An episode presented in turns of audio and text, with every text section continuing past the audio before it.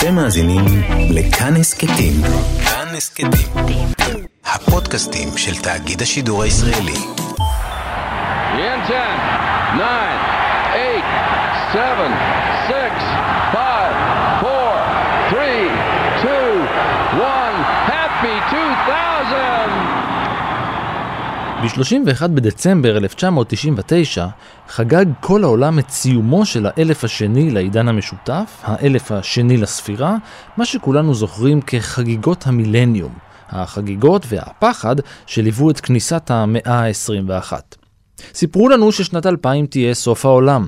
סוף העולם הישן ותחילתו של החדש. סוף העולם המזדחל ותחילתו של העידן המתקדם. אמרו שהמכוניות יעופפו, שהטכנולוגיה תהיה כל כך מתקדמת, שהעתיד בשנת 2000 יהיה כל כך מתוחכם שזה פשוט לא יהיה אותו עולם. אבל זה היה בדיוק אותו עולם.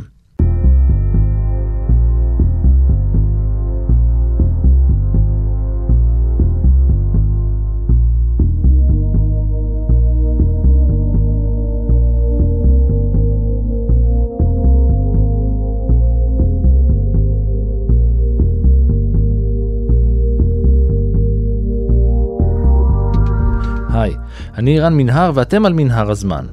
מדי פרק אנחנו מספרים לכם על מקרה שקרה בעבר מזווית שכנראה עוד לא הכרתם. השנה אנחנו מציינים 20 שנים לשנת 2000. בפרק הזה, בפרק הקודם ובפרק הבא, אנחנו חוזרים אל האירועים שעיצבו את חיינו היום, אז, לפני שני עשורים. כמו בשנים קודמות, אז חגגנו את שנת 68 וחיינו מחדש את שנת 69, גם הפעם מצטרף אליי לאולפן הצ'ייסר, הלו הוא איתי הרמן מהמרדף בכאן 11. שלום. הפרק השני שלנו יהיה מורבידי ויעסוק במוות. לא רק במותו של העולם הישן, אלא באירועים הגדולים ובאסונות ששינו אותו ולקחו איתם אין ספור בני אדם ובעלי חיים.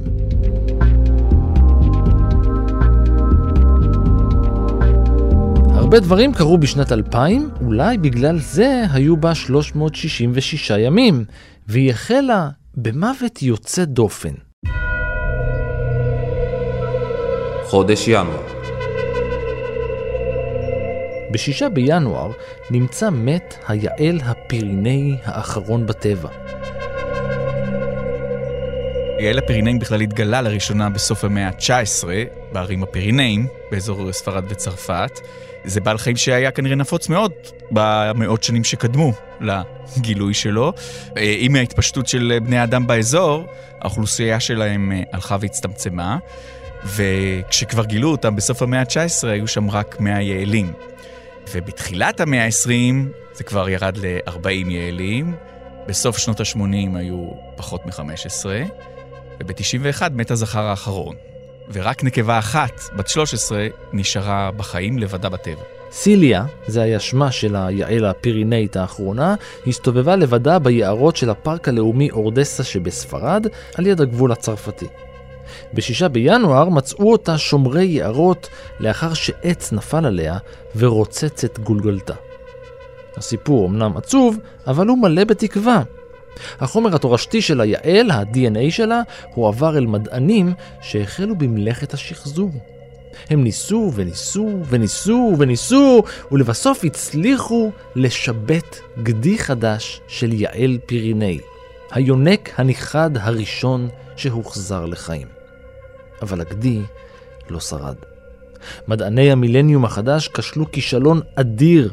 הכחדתו של יעל הפירינאים היא כישלון השימור הגדול ביותר באירופה המודרנית. תחשוב שכבר ב-1913 הבינו שיעל הפירינאים בסכנה, וכן ניסו לשמר אותו, ואפילו עשו יחסית די הרבה מאמצים. והרי אמרנו שהזכר האחרון מת ב-1991, היה ניסיונות זיווג ליעל מתת מין אחר, שנקרא יעל ספרדי, ולא הצליחו להכניס אותה להיריון. ואותה יעלה האחרונה ש... שנכחדה, היא נכחדה לפני שהיא נותחה. אז uh, מה נשאר לנו? פשוט לחכות שטכנולוגיית השיבוט תתקדם, ואולי גם זה יפתור, uh, יש מחלוקת הרי בין המדענים, מה המעמד הטקסומני, איך זה יכול להיות שהיעלה הפירנאית לא הצליחה להראות מהיעל הספרדי, על זה יש ויכוחים, אבל אולי עם התקדמות הטכנולוגיה גם את העניין הזה אנחנו נבין. בתחילת ינואר הלכו לעולמם גם מאמצי השלום מול סוריה, כשאהוד ברק, אז ראש הממשלה, נפגש בארצות הברית עם פרוק א-שארה, שר החוץ הסורי, בוועידת שפרדסטאון.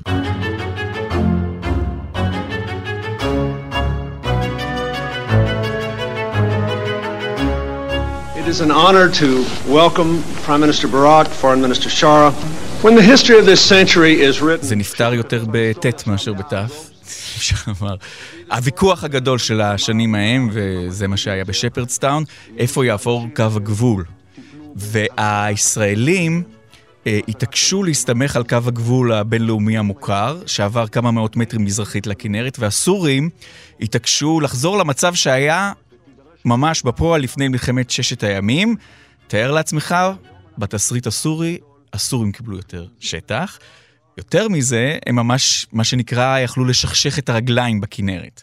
ההצדקה או הטענה שהם נחזו בה מאוד מאוד חזק, זה שראש הממשלה רבין, לפני מותו, הסכים עקרונית לחזור לאותו גבול שהסורים דרשו, והם אמרו, השיחות צריכות להימשך מהנקודה שבה הם הופסקו.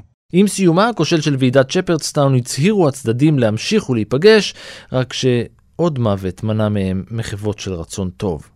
מהומות אוקטובר והאינתיפאדה השנייה שמו סוף לדיבורים על שלום.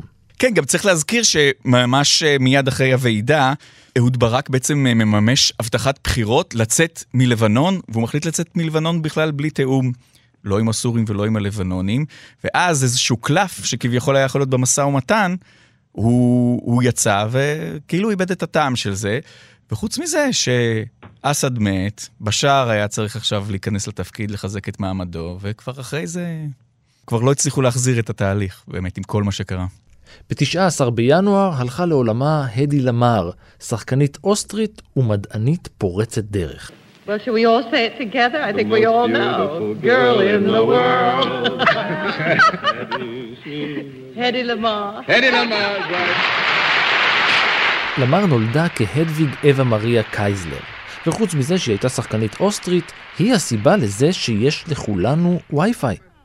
יחד עם המלחין ג'ורג' אנטיל, הם פיתחו את הטכניקה הראשונה להפצת תקשורת ספקטרום ודילוג תדרים, שזה חתיכת כאב ראש להמציא. הזוי לגמרי ששחקנית ומלחין עושים את זה. השיטה הזאת שהם פיתחו לא רק סללה את הדרך לתקשורת אלחוטית, כמו שיש לנו היום, כשהיא הומצאה בשנת 41, היא הייתה כל כך חיונית למערכת ההגנה הלאומית האמריקאית, שהממשל לא אישר לשחרר פרטים בעניין שלה לציבור. על פי בקשתה, לאחר מותה בגיל 86, בעלה פיזר את האפר שלה באחד היערות באוסטריה. When do you leave? Tomorrow. Tell me when you find out. At least I'll be able to wait bon voyage. Joseph, you know what it means to me to go to America. Some are not so impatient. They wait to enter legally. I would enter legally if I could. I must go with Paulina for not to talk. אחרי יומיים, ב-21 בינואר, התאבדה שדרנית הרדיו המוכרת והמוערכת, מיכל ניב. בקרוב מאוד תגיע אלינו להקת אה, Tuxedomoon, אחת מהלהקות החשובות ברוק האלטרנטיבי של העשור האחרון. הלהקה זכתה להצלחה מרובה בשני הביקורים הקודמים שלה אצלנו. בואו נראה עכשיו אה, את השיר המוכר ביותר שלהם אצלנו בארץ, כדרך דיבור In a manner of speaking, Tuxedomoon. כאן גם נסיים את עד פופ להערב. ערב טוב לכם, נתראה בתוכנית הבאה.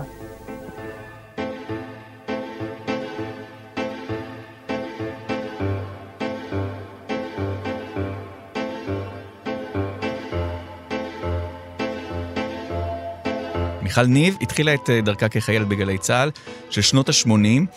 היא הגישה תוכנית מהפכנית, הפסקת עשר, גם הקול הנשי כמובן והצעיר שלה מגיש מוזיקה אלטרנטיבית על הבוקר, והמשיכה להגיש בגלי צה"ל את הפסקת עשר בלילה, ועוד כל מיני ספיישלים מוזיקליים מיוחדים. אה, בעיקר אה, הכירה למאזינים מוזיקה שהם, שהם לא מכירים.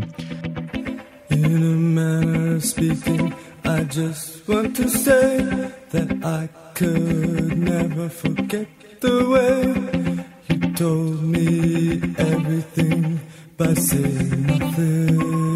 אחר כך, כשהתחיל הרדיו האזורי, היא הגישה עם תמר מרום, ואחר כך עם עינב גלילי, את אה, היפות והאמיצות, תוכנית סאטירית, פוסט-פמיניסטית, זה ככה ברדיו תל אביב, שזה ממש אבן דרך בכל ההתפתחות של הרדיו האזורי, והתוכנית כל כך הצליחה, הם העבירו אותה לארבע אחרי הצהריים, זאת אה, רצועת, אה, רצועה מאוד יוקרתית. וכל הזמן הזה, פשוט צריך לזכור, לא נעים, מיכל ניב מתמודדת עם דיכאון כבד, עם טראומות מהעבר. את אחיה היא איבדה בגיל 13 כשהוא היה חייל. אבא שלה התאבד על הקבר של האח שלה ארבע שנים אחרי זה. וביום שמיכל שמה קץ אה, לחייה, זה היה יום השנה החמישי למותו של בן דודה, בפיגוע בבית word. לאחר מותה הוענק לה אות ההוקרה והזיכרון מטעם ועדת פרס סוקולוב בתחום העיתונות. Give me the word. ב-30 בינואר המריאה טיסה 431 של קניה איירליינס מניירובי אל אביג'אן שבחוף השנהב. תנאי מזג האוויר היו די גרועים, והשמיים היו מלאים בערפילים בשל הרוחות המגיעות ממדבר סהרה. עד כדי כך שכל הטיסות הנכנסות לשדה התעופה של לגוס הוסטו למקומות אחרים. רק אחרי שלוש שעות עיכוב המריאה הטיסה.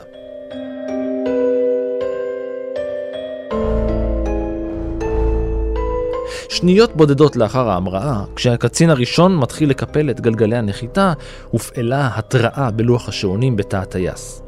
מערכת הנחיתה לא חזרה למקומה. המטוס איבד גובה, נורות האזהרה השתוללו, ובקוקפיט נשמעה הקריאה "עלה למעלה". זה היה מאוחר מדי. המטוס ירד מהר מדי והתרסק אל תוך מימי האוקיינוס האטלנטי מול חופי חוף השנהב.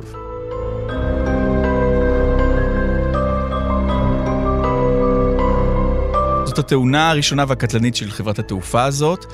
החקירה העלתה שמדובר בשילוב של תקלה אלקטרונית וטעות אנוש. 169 נוסעים ואנשי צוות נספו בתאונה, עשרה שרדו. כל אחת ממשפחות הנספים פוצתה על ידי החברה בסכום ששווה היום לכמעט 190 אלף דולר. למחרת התרסקה טיסה נוספת, הפעם של חברת התעופה אלסקה איירליינס, מול חופי קליפורניה. הפעם לא היו שורדים. 88 בני אדם נהרגו בתאונה הזאת.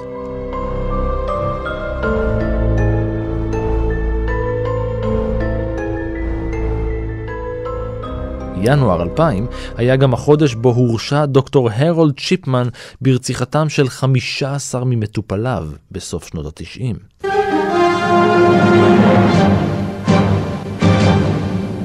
From ITN, the ITV Nightly News with Dermot Murnahan. Good evening. The Manchester GP, Harold Shipman, is tonight starting 15 life sentences for murder, making him Britain's worst serial killer of modern times. זוכה לתואר המאוד מפוקפק, הרוצח הסדרתי מספר הקורבנות הרב ביותר, 218 מקרים מוכחים. אה, זאת הייתה עבודה קלה יחסית בשבילו, יחסית לרוצחים סדרתיים מפורסמים אחרים. הוא היה רופא מכובד, שעבד במרפאה במנצ'סטר בבריטניה, כבר משנות ה-70, והשיטה שלו כללה הזרקה של מנת יתר של סם, מסוג אה, דיאמורפין, הרואין אם תרצה, אה, לשיכוך אה, כאבים. הוא גיבה את, את המהלכים האלה במסמכים רפואיים, שהוא כמובן זייף, המסמכים שצריכים להוכיח שהיו מחלות למי שקיבל את הטיפול הממיץ שהוא נתן. אה, כמובן, הוא המציא את המחלות האלה.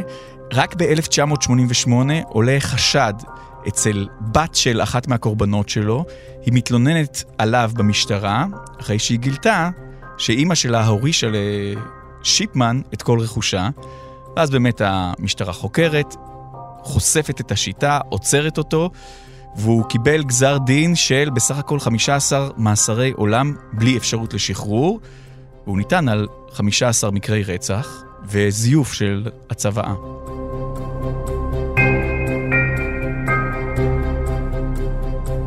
אגב, הוא מעולם לא הסביר את מעשיו וגם כפר בכל ההאשמות. הוא נשלח למאסר עולם בגין ההרשעה הזאת של 15 בני אדם, אבל כמו שהרמן אמר, מיוחסים לו עוד למעלה מ-200, כמעט 250 מקרי רצח נוספים מאז שנות ה-70. בשנת 2004, התאבד מלאך המוות בתלייה בתאו בבית הסוהר. חודש פברואר. בחמישה בפברואר נפתחת מלחמת צ'צ'ניה השנייה.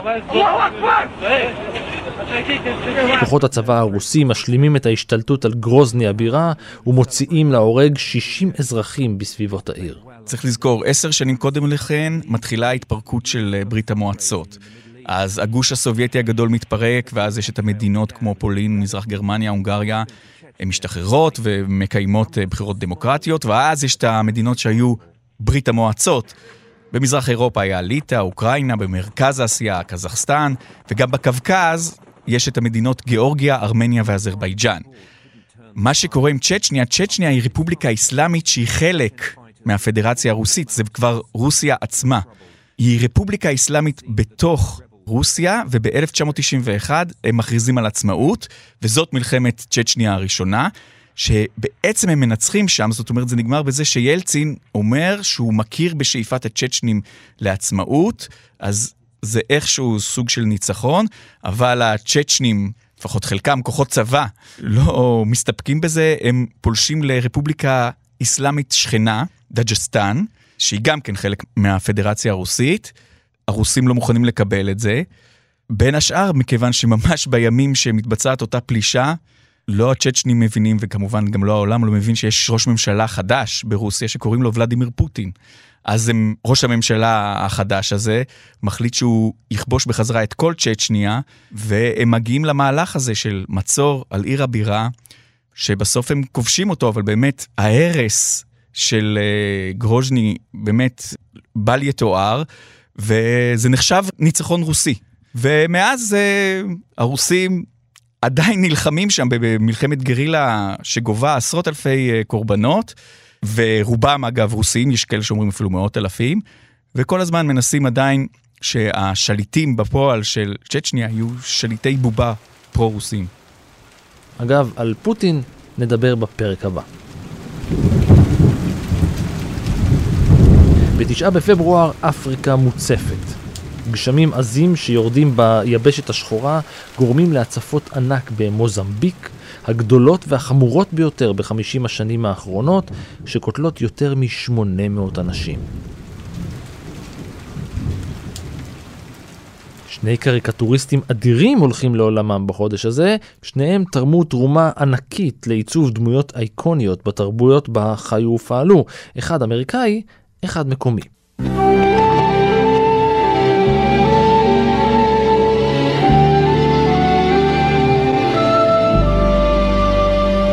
Okay, everybody gather round. ב-12 בפברואר מת צ'ארלס שולץ, ספארקי, אבא של סנופי וצ'ארלי בראון. We've been missing too many signals lately. I think it's because we're not concentrating. קודם כל, סנופי וצ'ארלי בראון מכירים אותם, אני בטוח שגם הם מאזינים. לקומיקס קראו פינאץ, ושולץ כתב את פינאץ במשך 50 שנה, ממש עד יום מותו. ותמיד, כשכל הקומיקסאים הגדולים ששואלים מה ההשפעות שלהם, זה תמיד חוזרים לשולץ. Peanuts עשה את הסגנון הזה של קומיקס קצר, 4-5 חלוניות, ומשם זה הפך להיות דבר מאוד נפוץ. Peanuts עצמו, בשיא, הסדרה הזאת הודפסה בלמעלה מ-2,600 עיתונים, 350 מיליון קוראים ב-75 מדינות, אבל לא כל כך בישראל האמת. זאת אומרת, לא הכירו את Peanuts בישראל, ועדיין אנחנו מאוד מאוד מכירים את uh, סנופי, גם בישראל ובכל העולם, הרבה מאוד כלבים קראו להם סנופי, וראו, יש תיקים, יומנים, כל מיני דברים כאלה שהם היו סנופי. Uh, אולי האזכור הכי פיקנטי וחזק של סנופי, תא הפיקוד של אפולו 10. אפולו 10 זאת החללית המאוישת שהקיפה את הירח לפני הנחיתה. תא הפיקוד נקרא צ'רלי בראון, והרכב, רכב ה... נחיתה על הירח עצמו, שלא היה מאויש באפולו 10, זה היה סנופי, ככה קראו.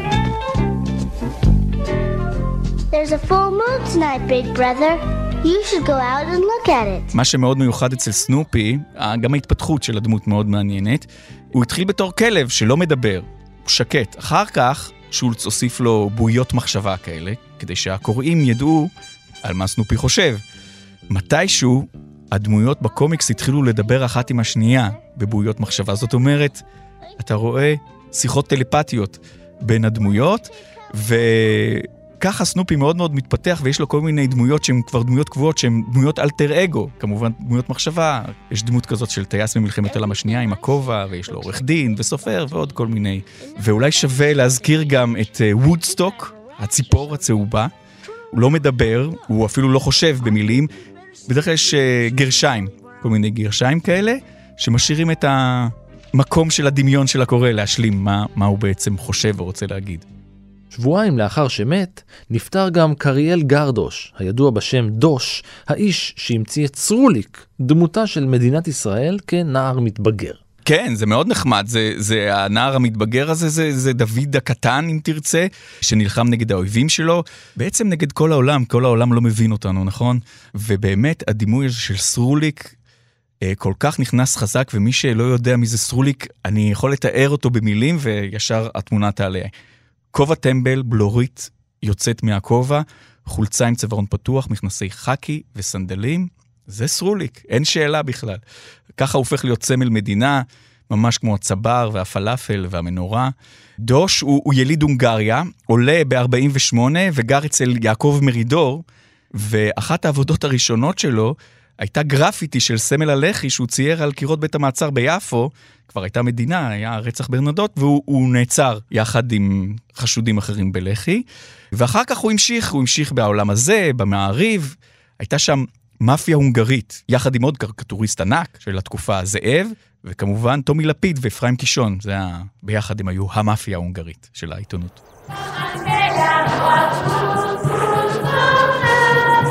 חודש מרץ. ב-17 בחודש מצאו את מותם 924 בני אדם לאחר שנבואות על סוף העולם לא התגשמו.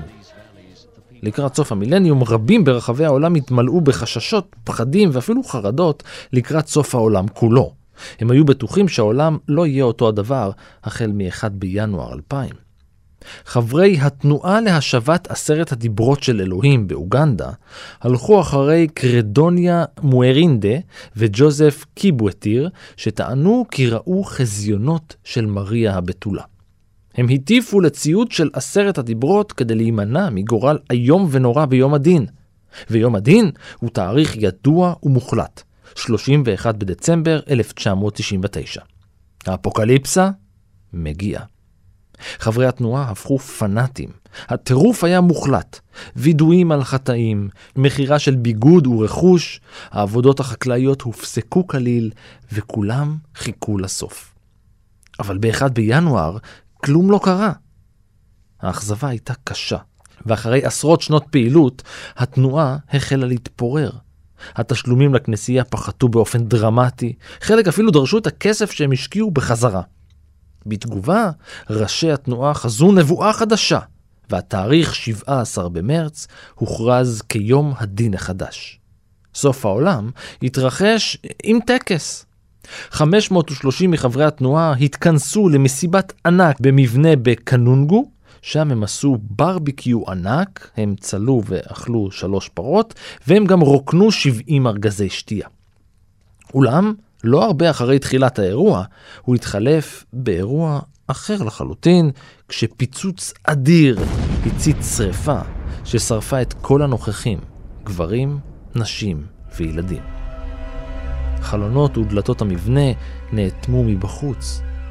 אפוקליפסה של ממש. ארבעה ימים לאחר מכן גילתה המשטרה באוגנדה עוד מאות גופות ברחבי המבנים השייכים לתנועה. מרביתם הורעלו חלקם נדקרו למוות כמה שבועות קודם לשרפה. זו לא הייתה התאבדות המונית. על פי המשטרה מדובר ברצח המוני על ידי מנהיגי התנועה כדי להתמודד עם המרד שהתרחש בכנסייה. כפי שכינתה את זה ממשלת אוגנדה, רצח המוני לרווח כספי.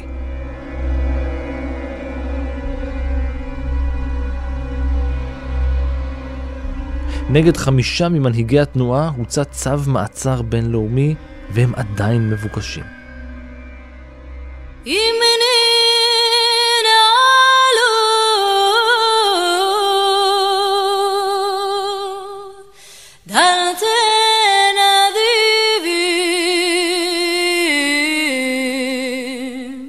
חודש אפריל ב-23 באפריל הוכתה מדינת ישראל בהלם. עפרה חזה, אחד הקולות המרשימים בנוף התרבות הישראלית ועם קריירה בינלאומית, הולכת לעולמה במפתיע, בגיל 42.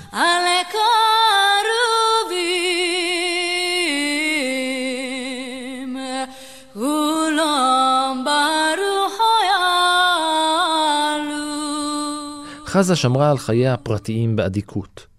היא נמנעה מחדירה של התקשורת אל חייה, כך שכאשר הובהלה לבית החולים, זה היה דרמטי. לאחר 11 ימים היא נפטרה מסיבוכים של מחלת האיידס. את זה אנחנו יודעים היום, אבל אז השמועות החלו להשתולל במדינה ללא הבחנה. היה את העניין הזה שהיא אושפזה, ו... ואת זה זכרו, וכשהיא אושפזה, לא רצו לגלות למה היא מאושפזת ושהיא במצב קשה, וכן התחילו השמועות האלה שהיא חולה באיידס, ועבר זמן, עברו 11 יום מהפרסום, או מהאשפוז, עד, ש... עד שהיא באמת אה, נפטרה, ואז בעצם התחיל העניין הזה, הביטוי הזה, אני חושב, אה, נולד, שאומרים, היא מתה מבושה. היא מתה מבושה, צריך לזכור, שנת 2000 כבר יודעים לטפל באיידס, אנשים באמת שמגלים בזמן שהם, שהם גולים, חולים באיידס, כבר משנות ה-90, אה, אפשר לטפל בהם. הוויכוחים עם מי, יד... מה ידע, מי ידע, מתי ידעו, האם זה מה שהרג אותה, אפשר, אה, יש, יש כאלה שמתווכחים עד היום. אם אני מוצא נחמה אחת באמת במוות הזה, זה באמת שהתודעה, הגברה של התודעה לאבחון ולטיפול באיידס ומחלות אחרות, העניין הזה של גילוי מוקדם. חודש מאי. De opslagplaats en er is al wat ontploft. En zo direct rechts aan de kant van de huis, er is een vuur. ב-13 במאי אסון פוקד את הולנד, כשמפעל לייצור זיקוקין דינור עולה באש בעיר אנסחדה. בשעה אחת בצהריים פורצת שריפה במחסן זיקוקין שגורמת לפיצוץ עז שקוטל 23 בני אדם, כולל ארבעה לוחמי אש.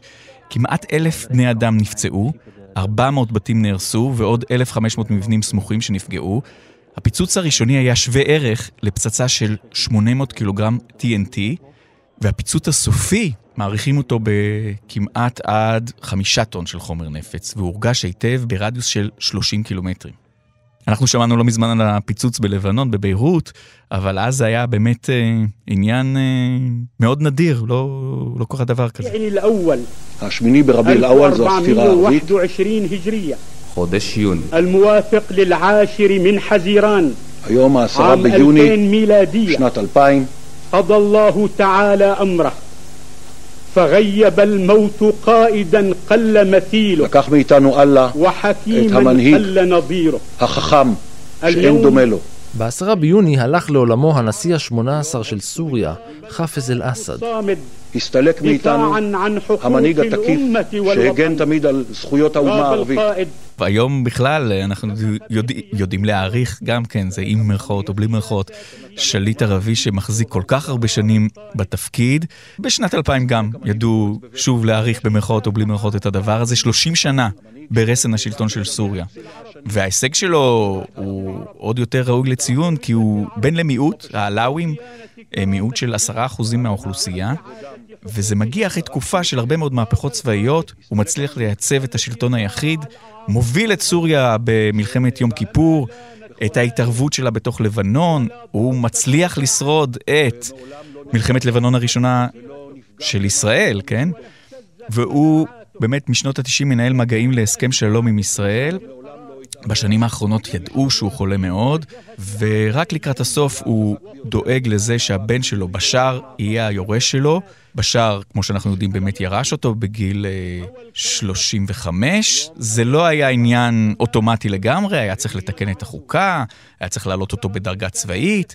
אז בישראל, בוא נגיד במודיעין, בטח אה, ידעו את המצב שלו, וכמובן, המתנגדים להסכם עם סוריה, הזכרנו קודם, היו מגעים אה, אינטנסיביים באותה תקופה, הם ציינו את העניין הזה של תמיד אתה לא יכול להיות בטוח לגבי המשכיות השלטון, לגבי הירושה.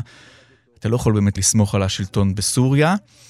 ותכלס, תהליך השלום מול סוריה באמת לא התאושש. בשאר היה צריך לבסס את השלטון שלו, ישראל עם האינתיפאדה השנייה, ואריק שרון כבר נכנס ונהיה ראש ממשלת ישראל, כמובן שנה מאוחר יותר, והוא כבר לא היה מעוניין להמשיך את השיחות עם אסד.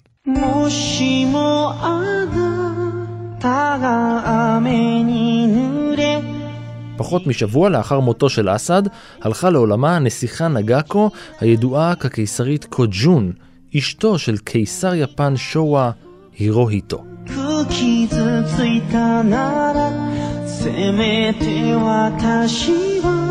תראה, גם הדבר הזה של מה זה קיסר יפן, גם זה דבר שהוא די מוזר, כי במהלך ההיסטוריה התפקיד הזה כל הזמן השתנה. עכשיו אנחנו מכירים אולי, מה... מכירים טוב את בית המלוכה הבריטי, איך בעצם כל פעם המלך מוותר על עוד סמכויות והופך להיות סמל. אז ביפן זה היה ככה כל הזמן, זה האם הוא ייצוגי, האם הוא שליט, האם הוא אלוהים. עכשיו, כיוון שהירוהיטו, הוא היה קיסר יפן מ-1926 עד 1989, הוא עבר בעצמו את התהליך הזה של להיות קצת שליט, להיות רק סמל, להיות כמעט אלוהים. וקוג'ון אגב נולדה בשם נגאקו. נגאקו מילאה את התפקיד הזה של רעיית הקיסר במשך הזמן הארוך ביותר בכל ההיסטוריה של יפן, אנחנו מדברים על יותר מ-2500 שנה לפחות של קיסרות יפנית. תחשוב, היא עברה איתו את מלחמת העולם השנייה עם הירושימה ונגסקי, את כל השיקום וההתאוששות של יפן הכלכלית, עד שבאמת ליוותה אותו עד מותו. אה, ודווקא להלוויה שלו היא לא יכלה להגיע, היה, מצבה הבריאותי אה, היה רעוע, היא נשארה אחר כך בבידוד עד סוף ימיה, ובכל הזמן הזה היא נושאת את התואר הקיסרית האם, כיוון שהבן שלה, אקיהיטו, הופך להיות הקיסר, והאקיהיטו הזה הוא זה שהעניק לה את השם קוג'ון. לאחר מותה משמעות השם קוג'ון, טוהר ריחני.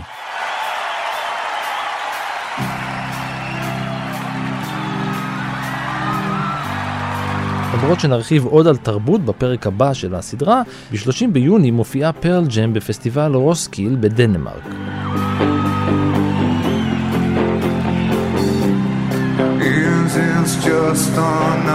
בזמן ההופעה, תשעה בני אדם נמחצו למוות ו-26 נפצעו כשהקהל נהר לכיוון הבמה. Let the show begin.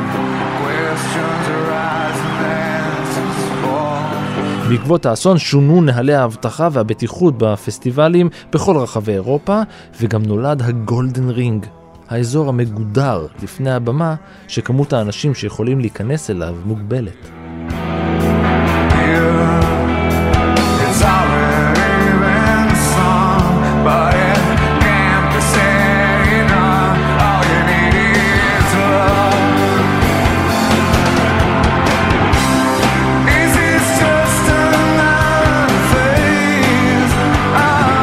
בשיר של פרל ג'אם, Love Boat Captain, מתייחסים חברי הלהקה לאסון בשורה איבדנו תשעה חברים שלעולם לא נכיר לפני כך וכך שנים, כשבכל הופעה מותאם מספר השנים שחלף מאז האסון.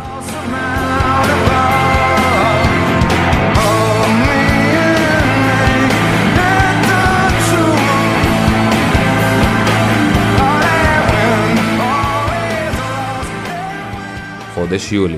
ב-10 ביולי נהרגו בניגריה 250 בני אדם, לאחר שצינור דולף להובלת דלק התפוצץ בדרום המדינה.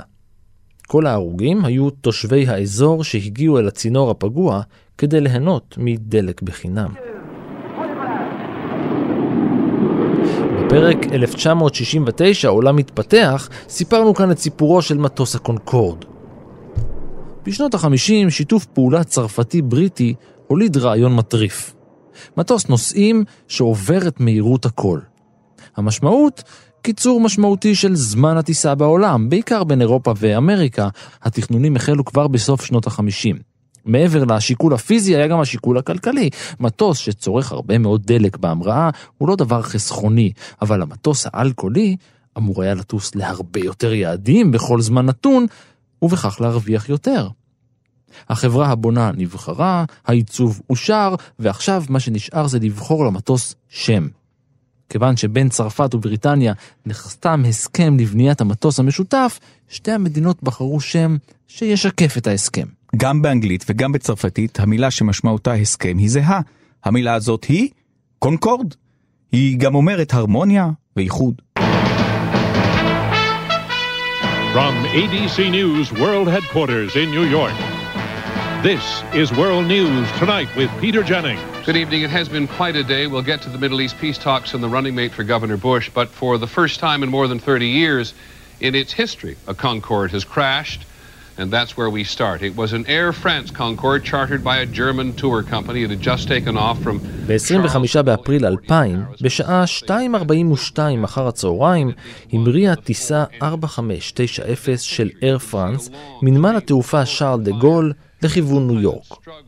מטוס הקונקורד היה מלא ב-109 נוסעים ואנשי צוות, אף אחד מהם לא היה מודע לכך שבזמן ההמראה התפוצץ אחד הגלגלים. כתוצאה מכך, נסדק מיכל הדלק. כבל חשמל שנקרע גרם להצתת אדי הדלק, שהובילו להתלקחות ולנזק לכנף המטוס. Peter, we're a few hundred yards from where the plane went down, a place that even at this late hour of the night continues to be crowded with firemen and investigators. המטוס החל לנטות, ולמרות כל ניסיונות הצוות לנחות במסלול קרוב, עוד לפני 2.45 התרסק הקונקורד אל תוך מלון לרלה בלו. כל מי שהיה על המטוס נהרג, וגם ארבעה אורחים במלון. עד שנת 2003, גם פרויקט הקונקורד נפח את נשמתו האחרונה, לאחר שמספר הנוסעים הלך ודעך. חודש אוגוסט.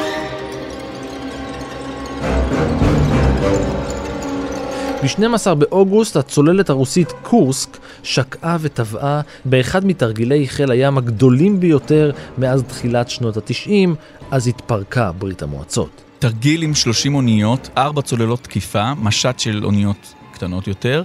בזמן התרגיל קורסק היא אחד מכלי השיט הבודדים שהוסמכו לשאת מטען קרבי כל, כל הזמן הזה. ביום השני אנשי הצוות התכוננו לראות טורפדו דמי. ולטורפדות התרגול האלה לא היו ראשי נפץ, הם יוצרו ונבדקו בסטנדרט איכות מאוד נמוך, ואתה כבר יכול להבין לאן האירוע הזה הולך. בשעה 11:28, פיצוץ במהלך ההכנות לירי, הצוללת שוקעת במים רדודים יחסית, 108 מטר, פיצוץ שני אחרי שתי דקות, וזהו, גורלה של הצוללת נחרץ.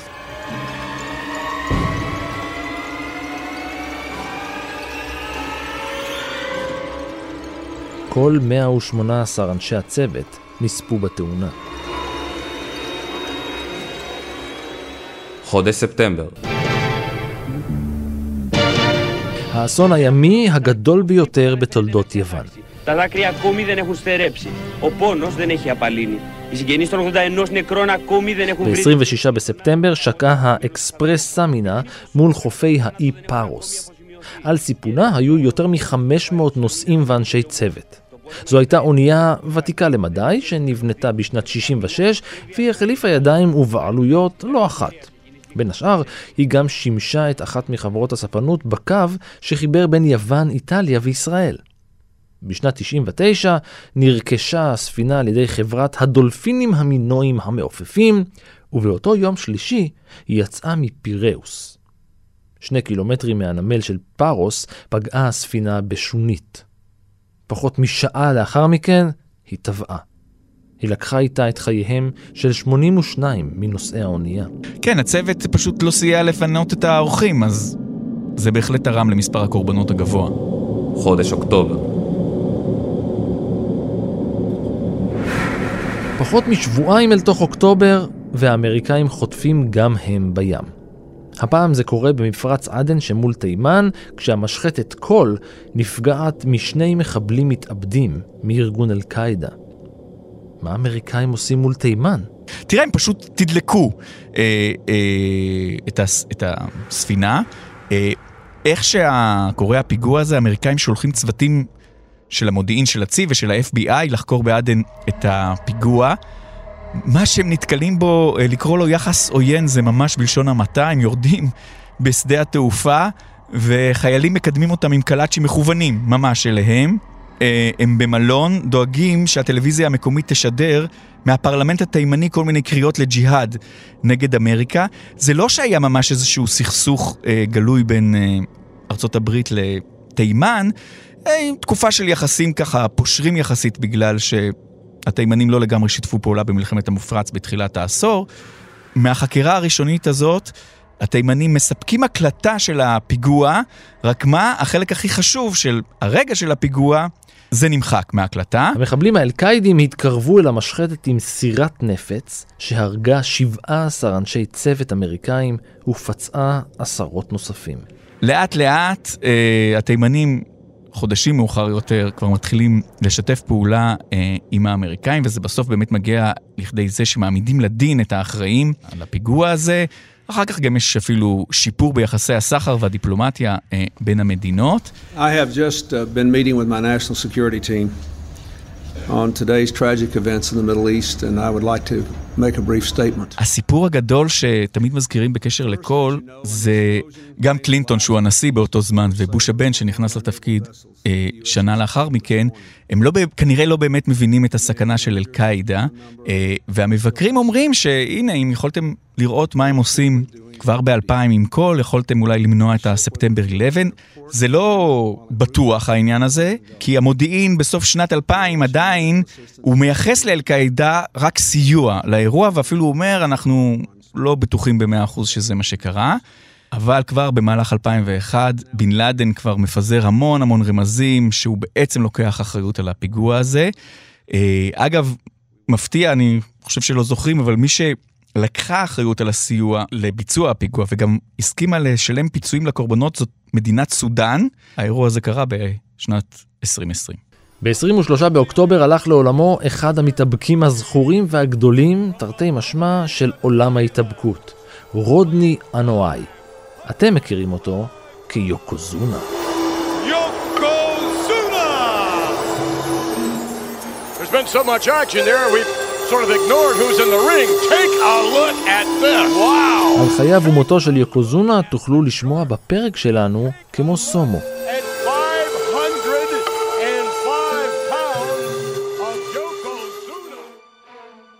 ב-31 באוקטובר בשעה 11 ורבע בלילה, שעון טייפה, עזבה טיסה 006 של סינגפור איירליינס את מפרץ העגינה ועשתה את דרכה על המסלולים לכיוון המראה.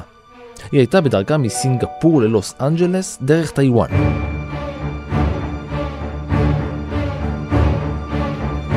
מחוץ למטוס ירדו גשמים עזים הודות לסופת הטייפון שהשתוללה באזור, וכיוון שכך המטוס הונחה להתמקם בתחילתו של מסלול ההמראה 05L.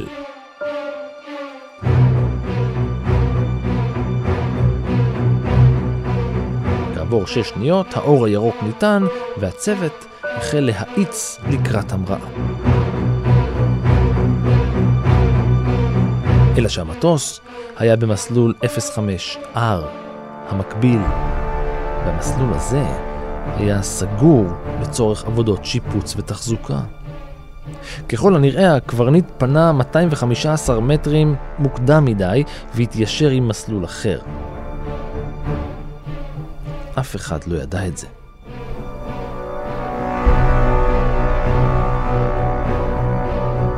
אף אחד מצוות המטוס גם לא ראה כי על המסלול עומדים שני דחפורים, שני מכבשים, מדחסים, ציוד מכני הנדסי ומחסוני בטון ממש על המסלול מולם.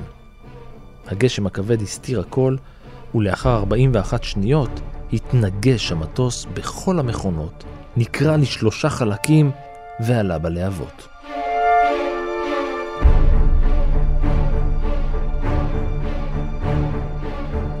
79 מתוך 159 נוסעים וארבעה מתוך 20 אנשי הצוות נהרגו. 41 כלי כיבוי, 58 אמבולנסים, 9 יחידות תאורה ו... 436 אנשי צוות נשלחו כדי לסייע לניצולים ולכוחות ההצלה. גם היום זו התאונה השלישית הקטלנית ביותר בטיוואן, הראשונה בה היה מעורב בואינג 747-400, והתאונה היחידה של סינגפור איירליינס שהביאה להרוגים. בסך הכל בשנת 2000 התרחשו 28 התרסקויות של מטוסים שגבו את חייהם של 1,122 בני אדם.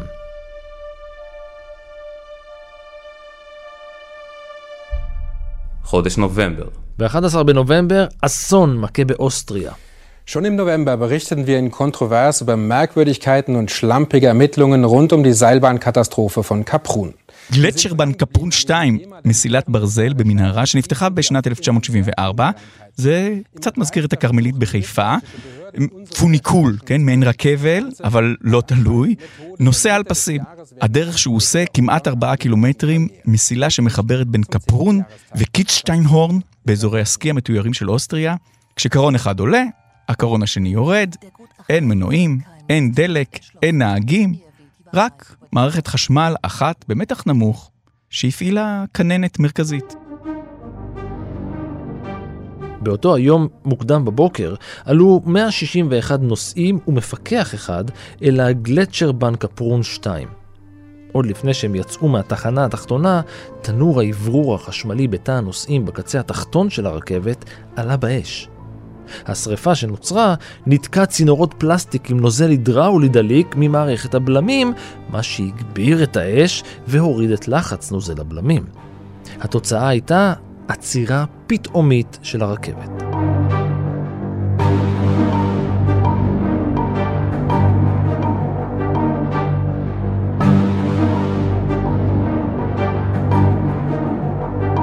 אפקט נוסף של היעדר נוזל הבלמים היה נעילה של כל הדלתות. הנוסעים ניסו לשבור את החלונות, אבל הם היו עמידים בפני ריסוק. רבים מהם איבדו את הכרתם הודות לעדים הרעילים שהתפשטו בקרונות. בסופו של דבר הצליח המפקח לפתוח את הדלתות וכולם יצאו מהקרון הבוער אל המנהרה. אבל מנהרה זאת מנהרה, כן? זה כמו ערובה. היא שואבת את כל האוויר, החמצן והאש מהחלק התחתון שלה, והיא שולחת אש וחומרים רעילים לחלק העליון שלה, וכל הנושאים שנמלטו מהקרון פשוט נחנקו ונשרפו למוות. די מהר הגיע העשן הרעיל גם אל הקרון שנעצר במעלה המנהרה, והוא הרג גם שם שני אנשים. באסון נהרגו 155 בני אדם, רובם גולשי סקי.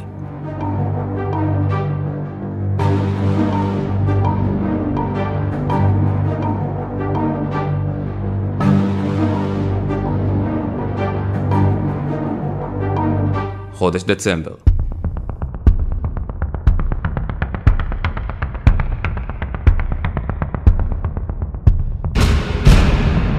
חג המולד, לויאנג, סין. בקניון המקומי מתרחשים שני אירועים שונים. האחד היא מסיבה לרגל חג המולד באולם אירועים בקומה הרביעית, השני הוא עבודות בנייה בקומת המרתף ובקומות השנייה והשלישית. בשעה תשע וחצי בערב עבדו במרתף הפועלים, כשלפתע כמה ניצוצות מעבודות ריתוך הציתו דלקה שהלכה והתפשטה. העובדים בקומה השנייה והשלישית היו לכודים, הם לא יכלו לצאת. כמוהם היו גם המבלים בקומה הרביעית. וכמו כל דבר בסין, גם שריפות זה דבר בקנה מידה גדול. כדי לטפל באש האדירה, 26 כבאיות ו-800 כבאים ושוטרים הוקפצו למקום והחלו להילחם בלהבות. לאחר שהושגה השליטה באש, התבררו ממדיו של האסון. 309 בני אדם נספו, גם המבלים במסיבה. וגם פועלים.